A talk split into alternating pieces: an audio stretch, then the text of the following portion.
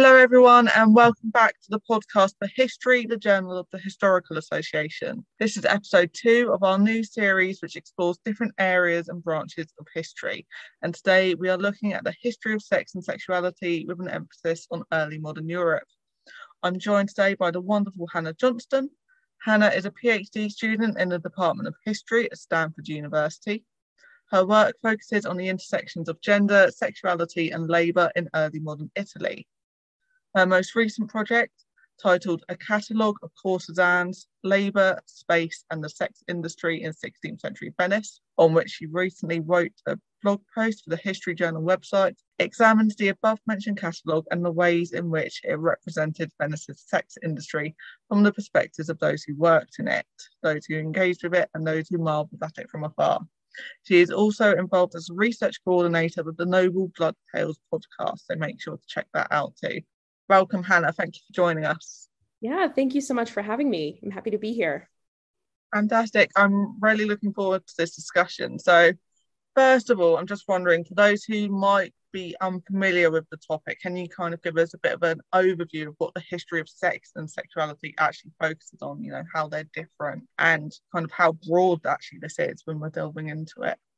Yeah, absolutely so these are these are sort of two somewhat distinct but generally like super overlapping ways of thinking. Uh, i like to think of it about different ways of approaching the history of human intimacy in sort of all its forms. Um, and it's i think it's really great because you can sort of use it as a way of approaching all different aspects of life. Um, so it's incredibly broad. But i think uh, in terms of differentiating them, I see the the difference is mainly sort of methodological, and I think probably other historians of sex might have a, a different way of thinking about it. Um, but for me, the history of sex, I think of as thinking about practices or approaches to the the act or acts themselves. So you might think of the history of desire or eroticism, how people experienced and understood those things um, the history of pornography is sort of up and coming, which is really exciting. Generally, like cultures surrounding sex, uh, there's a lot of work on literature, theater and performance studies. Um, as I mentioned, the history of pornography, sex, and its relationship to print culture and things like that. And sexuality, I see generally as though not entirely is leaning more into social history thinking about sexual identity and how people did or didn't see themselves as sexual beings so this is where I sort of think about a lot of the work on queer history, although right now a lot of the newer work tends to also focus on queer desire and eroticism. Um, so maybe that would place it more in the history of sex category. But all, but generally, history of sexuality. Uh, you know, sometimes thinking about expressions of queer desire, you know, you can think about what those say about queer identity. So it's a little bit of everything. But as distinct as these two things can be, they they really really overlap a lot, which is sometimes confusing, but often quite exciting. And I think a really good example of this in a way that I find really helpful to think about it is um, thinking about the history of sodomy laws. So, thinking about sodomy, which in the early modern period could refer both to queer sexuality, sex between men or women, but also just referred broadly to sexual acts that were non procreative, so oral and anal sex in particular, and I think that thinking about sodomy laws and the criminalization of these acts can be really helpful of thinking about the difference between sex and sexuality in terms of the method of thinking about it. So, a legal definition of sodomy can tell you something really important about what authorities thought sex was about, was or wasn't about. So, namely that it shouldn't be about pleasure; it should be about procreation. Um, and other documentation like pornography, as well as records of people who were tried for sodomy, can tell you that no matter what the laws said, people were having sex for pleasure. They were thinking about it in those terms.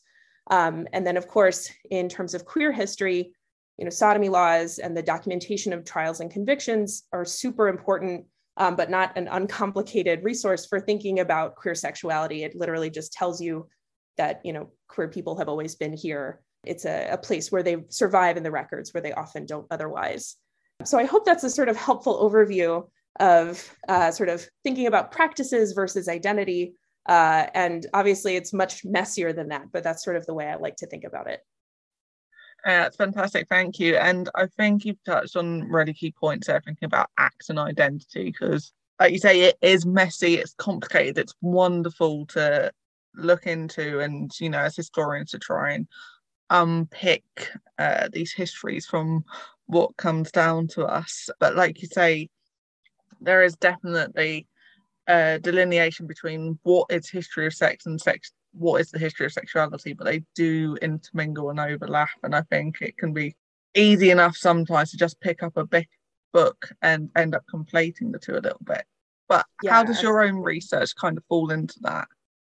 Yeah, so lately my research has been less about, I think, either acts or identity and more about um, sexual labor. So I've been mostly working on the history of sex work um, in Venice and more recently Rome. And I think you know maybe my my way of thinking about how it fits into all this is thinking about um, sex as a part of daily life and a part of social history just outside of thinking purely about sex and sexuality it's you know a part of this sort of bigger fabric so i as you mentioned i was i worked last year on a project um, working with this you know really really interesting catalog of courtesans placing them in you know the spaces of venice thinking of how you know visualizing that catalog can help you think about networks of women and the ways that you know space is a part of an industry. Recently i've been getting very interested in sex workers wills and the what they tell us about testamentary culture. So i think if you know as, approaching the history of sex or sexuality wills are not very sexy at all. Um, but I have really enjoyed thinking about how these wills show um, these i mean mostly i've been working on on women how they see themselves as a part of society. So they're they're acting out um, these very standard testamentary practices like charitable bequests or leaving certain amounts of money to their heirs or sometimes to their lovers, which was the thing I was really interested in most recently. Um, but it can tell you how sex or sex work are, are a part of these broader testamentary cultures and how sex workers in particular are taking part in this you know broader social act as opposed to being i think siphoned off to the side which is sometimes where we we like to think about them uh, which is just not true but yeah so i've been kind of outside of the the actual scholarship on sex and sexuality i've been a little bit outside of uh, thinking about sex and sexuality in and of themselves, but I, I really like to think of them as lenses for looking at a, a, sort of broader social history, especially as it relates to labor and uh, the work of women in many respects. That's really interesting because that's actually making me think about how much agency or power, I know those are two uh, quite loaded terms that we struggle to find sometimes, but when we're I imagine as you're going through these wills that you're able to track these women's voices a bit more and kind of give them a center stage uh, in history, you know, to put them back into the forefront of discussions and that these aren't just women who are imped or um, taking control of. Obviously, I'm sure there is an element of lack of agency and control to their lives, but it sounds like actually they might have had more influence over their own lives and what happened to their belongings, what happened uh, to their legacy than perhaps you might think. Yeah, and it's always complicated. Um, you know, I've mostly been just because of the pandemic, I've only been able to access, uh, for the most part, things that are either local to me or are digitized, which primarily with the history of sex work is going to be on courtesans, which were, at least in the Italian context, often very wealthy, quite influential, had much more agency relative to other kinds of sex workers.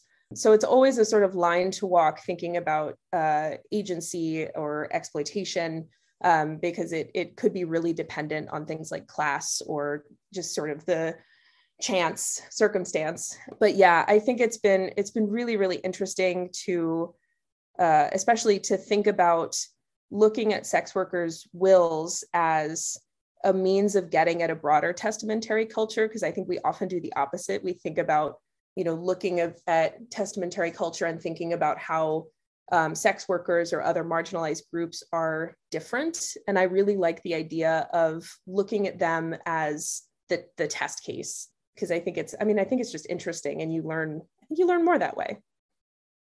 Yeah, absolutely. And kind of going back to the broader discussion of it now. So, what are some of the key ideas or key themes in the history of sex and sexuality that people might want to find more about? So you mentioned the history of pornography, for example, that's been coming to wider attention. Yeah, I think that's one thing that I have I have just started getting into. I really haven't read much, um, but I think it's you know it's something that you, thinking about pornography as as literature i think is a sort of fresh idea at least to me. I'm you know as someone who's less familiar with the broader literature on it. Um, so that's one thing that i think is so interesting. And i i the you know the pieces i've read are so shocking i think.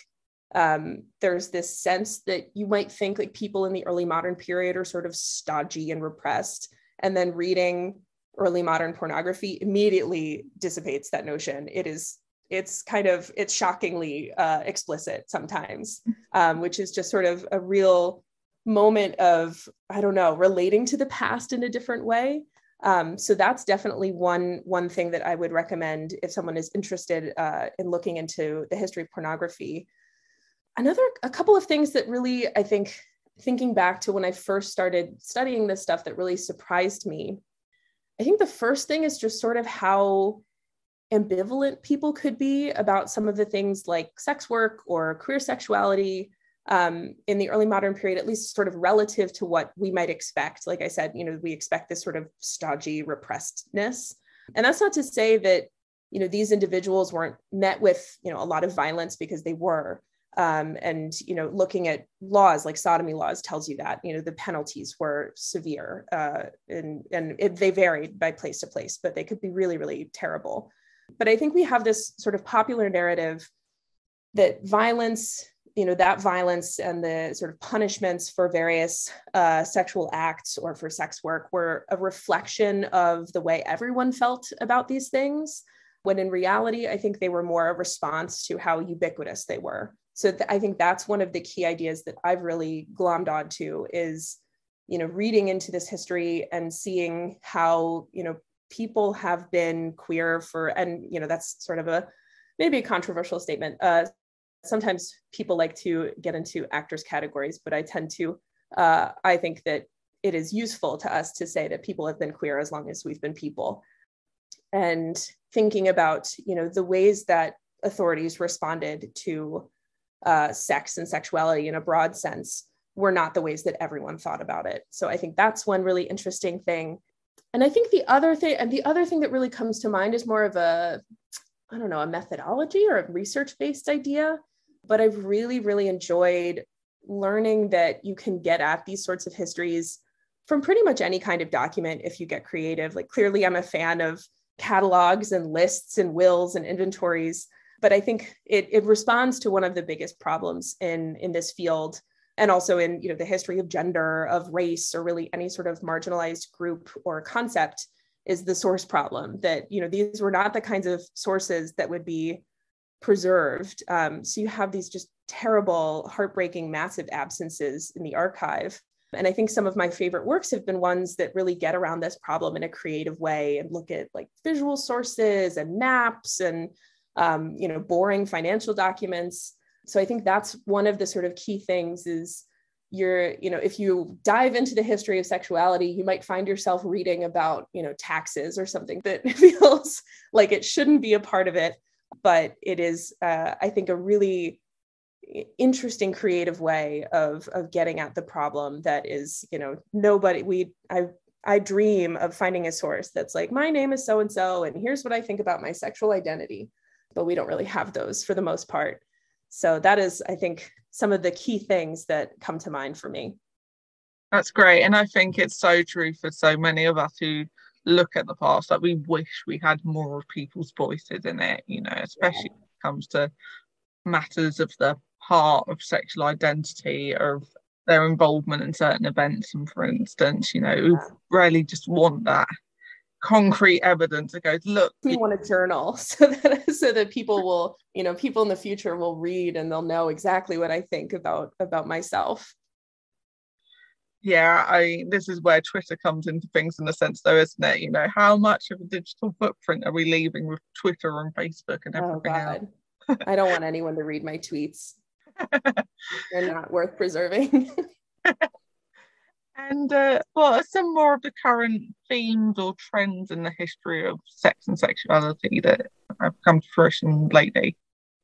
Um, hmm. So I I think in the history of sex and sexuality actually too, I think um, I've been seeing a lot of literary studies lately. So I I I mean, I think that's part of the response to the source problem is looking looking for themes of sex, desire, sexual identity in a wide variety of literary sources, just because those are sometimes what's available. They're really interesting. I am definitely not a literary historian or a literature studies person, but I, I so admire being able to read into those sorts of things. And the, the work that comes out of it is so interesting to read. I also get the sense that sex and desire are being sort of brought into a wider range of other fields, which is something that I'm interested in in my own research. Um, one of my one of my favorite books that I think is I, I I think is a great entry into some of these ideas is um, The Prince's Body by Valeria Finucci. It's, it's a, a, case study of Vincenzo Gonzaga, the Duke of Mantua. And the study itself is lent more to like the history of medicine and the body, but she really gets into ideas about um, desire and masculinity and beauty. And I think it's one of, it's an example of, I think, one of the ways that thinking about you know these themes that have come up in the history of sex and sexuality are kind of making their way into other fields, which I think is just fantastic. Yeah, I mean, I'm a royal studies historian primarily, and we can definitely see how much looking at sex and sexuality has really kind of become part an integral part of our work, much like gender in a sense. You know, it's yeah. Something, it's a lens that you really need to apply to your work if you're looking at figures and biographies and everything else because otherwise you're not getting a round enough view of that person or yeah. their motivations or their activities. And what would you say some of the biggest developments have been in how we kind of study these histories, uh, particularly in relation to women over the last decade? I think this is probably a longer trend than just a decade. Um, but one of the things that I think has been a really important shift uh, in the scholarship is that it's it's been increasingly moving towards thinking about women from their own perspective, especially when it comes to sex. I think scholars have been thinking sort of generally about how women experience desire without necessarily tying it to this broader you know overarching conventions of you know what we might call like phallocentric sexuality or sexuality that's sort of centered around masculine desire and how that's experienced. So I think that's been the sort of the thing that stands out the most to me. I think there's also been a lot more of a of a focused and consistent interest in queer women and much more recently trans women. So there's I think a much broader scope nowadays of the um, the early modern female experience of sex and sexuality that's really centered on a more diverse range of different kinds of women um, and on focusing on how they see themselves uh, and their own sexualities rather than which you know is always hard to get at. You know we're always coming back to the source problem but it's i think you know there's been a lot of really creative work uh, that that gets at those sorts of things. Yeah because again it's that source issue eternal that you know you want to look at these histories of women you want to look at the history of the marginalized and so rarely have something in their own voice which would enable us to definitively answer the question. But when you think about the history of sexuality and sex work and so on you know so much of it has started from looking at male sexuality or mm. those who identified as men. And actually some of that has been foregrounded by women's studies or gender studies work. So it, they do all interlink, and it's so important that we kind of use the developments, use the methodologies of other fields to actually help pull uh, these voices out of the past, whether that's marginalised women, whether that's trans women and trans men, you know, whether that's non-binary folk. It's know, so important that we do get these voices into existence. For what you're working on, like how has the study of the history of courtesans and sex work, labour in the early modern period developed? Who have been some of the key works uh, for this kind of area that you're looking into? Yeah, I would say this is you know, generally a pretty regionally specific thing. But I, I would say across the board, the biggest shift that that I can think of has been generally a sort of movement from from focusing on responses to sex workers or ideas about sex workers, so like the ways it was legislated or the ways it was written about or satirized, towards thinking about sex work as part of the social fabric or a kind of labor to be understood in economic terms. And of course, I think to thinking about sex workers both as a category of worker and as individuals as subjects worthy of study in their own right rather than as sort of sensational you know, subjects of study.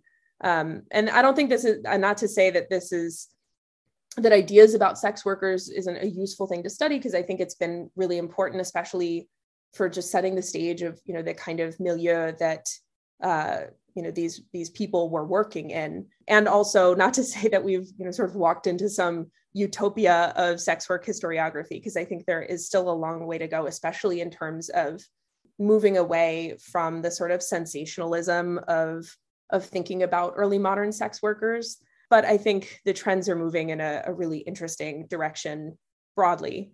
Um, in terms of historians i'm most familiar with the literature on venice and freshly to a so, so to a lesser extent Rome. But some of the the key scholars that come to mind. So the one of the kind of foundational surveys of sex work, particularly of courtesans in, in Venice in the 16th century, uh, was Rita Casagrande de Villaviera. She was writing in the late 60s and it's just it's cited constantly all the time and i think it's just a pretty like relatively even tempered you know tells you about the sumptuary laws that govern sex workers in venice the you know the broad scope of how the industry worked how courtesans functioned. Um, so that's a that's a really important one. I am i love tita rosenthal's biography of veronica franco the honest courtesan which she wrote in in the in 1992 it's you know so it's not on sex work more broadly but i think brings in a lot of the the literature on sex work obviously made made Veronica Franco the sort of household name in studies of sex work in Venice, spawned the the movie Dangerous Beauty, which I had the chance to watch for the first time recently. And my my blasphemous history opinion is that I think period dramas can be delightful. I thought it was a I, I don't think it's really supposed to be a comedy, but I thought it was a very funny movie and just, you know, always exciting to see the things that I'm interested in be turned into popular films but I think that that book is is a sort of important study of a a sex worker, a courtesan in her own right, how she saw her world. Veronica Franco was also a poet, so you know talks a lot about her her writing and her work. One of the in Venice, so now the, there's you know a lot of work thinking about the sort of business of sex work. Clark wrote on the the business of of prostitution more in the medieval period in the, I think, 14th and 15th centuries. Sandra Weddell wrote this really awesome spatial history of sex work and mo- focused on mostly municipal brothels. So thinking about more of the, the public sex workers that were serving, you know, the broader public of Venice rather than the courtesans who were serving uh, the patriciate. So that I think is one of the really, for me, one of the really interesting works, obviously very relevant to my own interests uh, in Venice. In Rome, one of my favorite books is Tessa Storey's Carnal Commerce in Counter, Reformation Rome. And she does a lot of the things, the sort of methodologies that I'm interested in. She is she works a lot on the material culture of sex workers, thinking about how they related to their things. The uh, she looks she's she looks a little bit at wills and how um, you know their bequests work, their ownership of luxurious goods like paintings or jewelry so I'm a big fan of, of that work. Um, and then another really, I think, important historian of, of sex work in Rome that she, she works on all manner of things is Libby Cohen, who's she also thinks about urban space uh, along with Tessa Storey, thinking about sex workers as a part of urban life. And she also, you know, she and her husband have worked a, a ton in the the Roman the state archives on criminal records and testimonies from criminal trials. And she has this this lovely article uh, sort of resurrecting the lives of a, a, I think two sex workers from the notarial records which i think is always a really great i mean that's one of the delights of italian uh, history is the criminal records are so robust and you know the notarial culture everything gets written down Um, so it makes them a really great resource. Um, so those are the people who really come to mind uh, for me, just you know the sort of scholarship that I've drawn on. But I'm sure there's you know millions and billions of other really great works out there. No, that's quite a fantastic list for our, our listeners to go and burrow into if they're interested, because uh, yes. that sounds like a fascinating range of uh, work which you're drawing upon. Mm-hmm. And you know, looking forward, how would you like to kind of see the history of sex and sexuality develop? This is yeah, this is uh this is a tough question. I think for me, I mean, I see, you know, the the field becoming more, I think, gender and sexuality expansive, and I would love to see works that really think broadly about, you know, sex and sexuality and gender together rather than really focusing on these, you know, small subsections, which sometimes you have to do. So that's something I would love to see. In a perfect world, I would love to see more social histories of, of sexuality, particularly queer sexuality, uh, that doesn't rely on criminal records. Because I, I think it's you know that's one of the best sources especially in the italian context just for getting you know names and lives. But i think it it makes a really sometimes uncomfortable conflation uh, between sexuality and criminality. And one of the things that i really find myself troubled by this comes up in you know broader histories of sex and sexuality but i think particularly with queer sexuality there's a, a real conflation between sex and sexual violence um, that is hard to get away from when you're using criminal records because sodomy laws didn't differentiate between consensual uh, sex and sexual violence. It was you know just sort of a broad uh, for the most part and obviously regionally varying um, but for the most part it was just sort of a blanket law so I think that's something I would love to see. I don't, you know, that's a uh, I don't know what what sorts of sources you would look at otherwise, because so that's always a hard question. But that is my my dream uh, my dream study would I think be being able to get at those things without having to rely on records that I think don't always paint the the best picture of of how people experience themselves. Yeah, I mean, you can absolutely dream of a trove of records. You know, that would be amazing if somehow there is, you know, if you've managed to make your research trip to Venice and suddenly find some journals or diaries or more catalogues, even would be yes, fantastic. That would be the dream. and are there any I know we spoke about some of the key historians for the work you're doing, but are there any particular works you would kind of like advise for the general public or for scholars who are kind of like looking for an introduction to the topic and some of the latest research? Yeah, yeah, absolutely. So I do, I must recommend Tessa Storey's book. It's, you know, I don't know if it's necessarily an introduction, but I think it's a I think it's really like beautifully written and interesting to read. And it, I think it retails, apologies to people who aren't in the US, I think for about $45. Um, but there are lots of used books available since it, it came out in 2008. So it's been a little bit. So I think that's a really interesting look at uh, sex work in Rome. In terms of sexuality, one of my favorite works that it came out in the 90s, so you wouldn't really get a look at you know how the scholarship has developed since. But Michael Rocke's Forbidden Friendships is one of my favorites it's a sort of thick read in that you know the every every every paragraph has some like really important information. So it sort of takes a while but it's all really really interesting. And i don't think it's you know necessarily too academic uh, i mean it's you know obviously very erudite and scholarly but not uh, hard to read. But it's you know like 35 or 36 dollars. Also easy to find used copies. Um, in terms of thinking broadly about like an introduction to the historiography a really great collected volume came out a couple of years ago by or edited by Jacqueline Murray and Nicholas Terpstra. It's called uh, Sex, Gender, and Sexuality in Renaissance Italy. Also, the similar price point, but they have this really lovely introduction that like tells you everything that's happened in the history in the historiography of sex and sexuality. It was a mainstay for me in my first year of graduate school, trying to figure out, you know, what on earth this this field was about. Um, so I highly recommend it.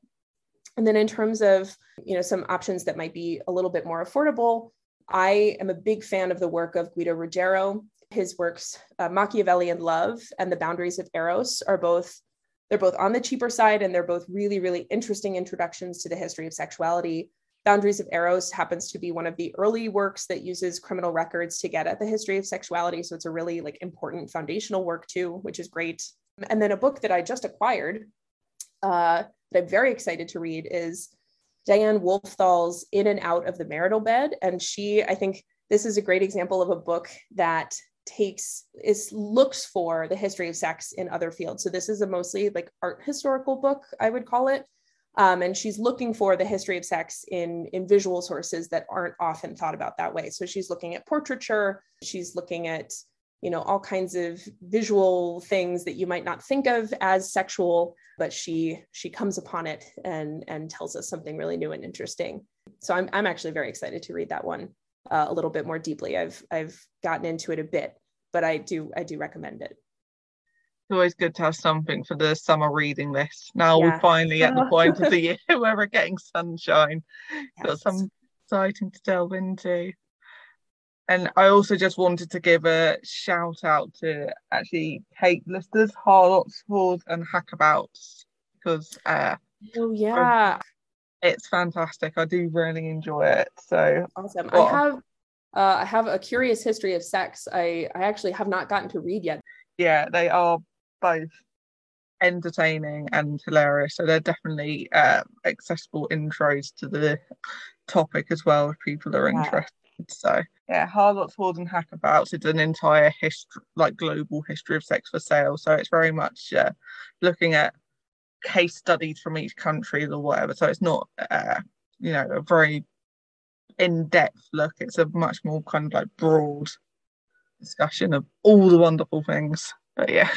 I think uh, when I send this podcast out, I have to put together like a little reading list for everyone. Be like, here's everything you would ever need, guys. Like, let's go and have a read. Thank you so much for joining me today to kind of give us a bit of a whistle stop tour through the history of sex and sexuality and you know tell us about your research and what you're looking what you're looking to do going forward i think i'm really excited to see uh, where your doctoral research takes you and yeah. hear some more about other sex workers because I mean I loved your call to courtesans piece that you did but um thank you so really, much yeah I'm really interested to see what more you dig out uh, during the course of your research. So thank oh, you. yeah me too.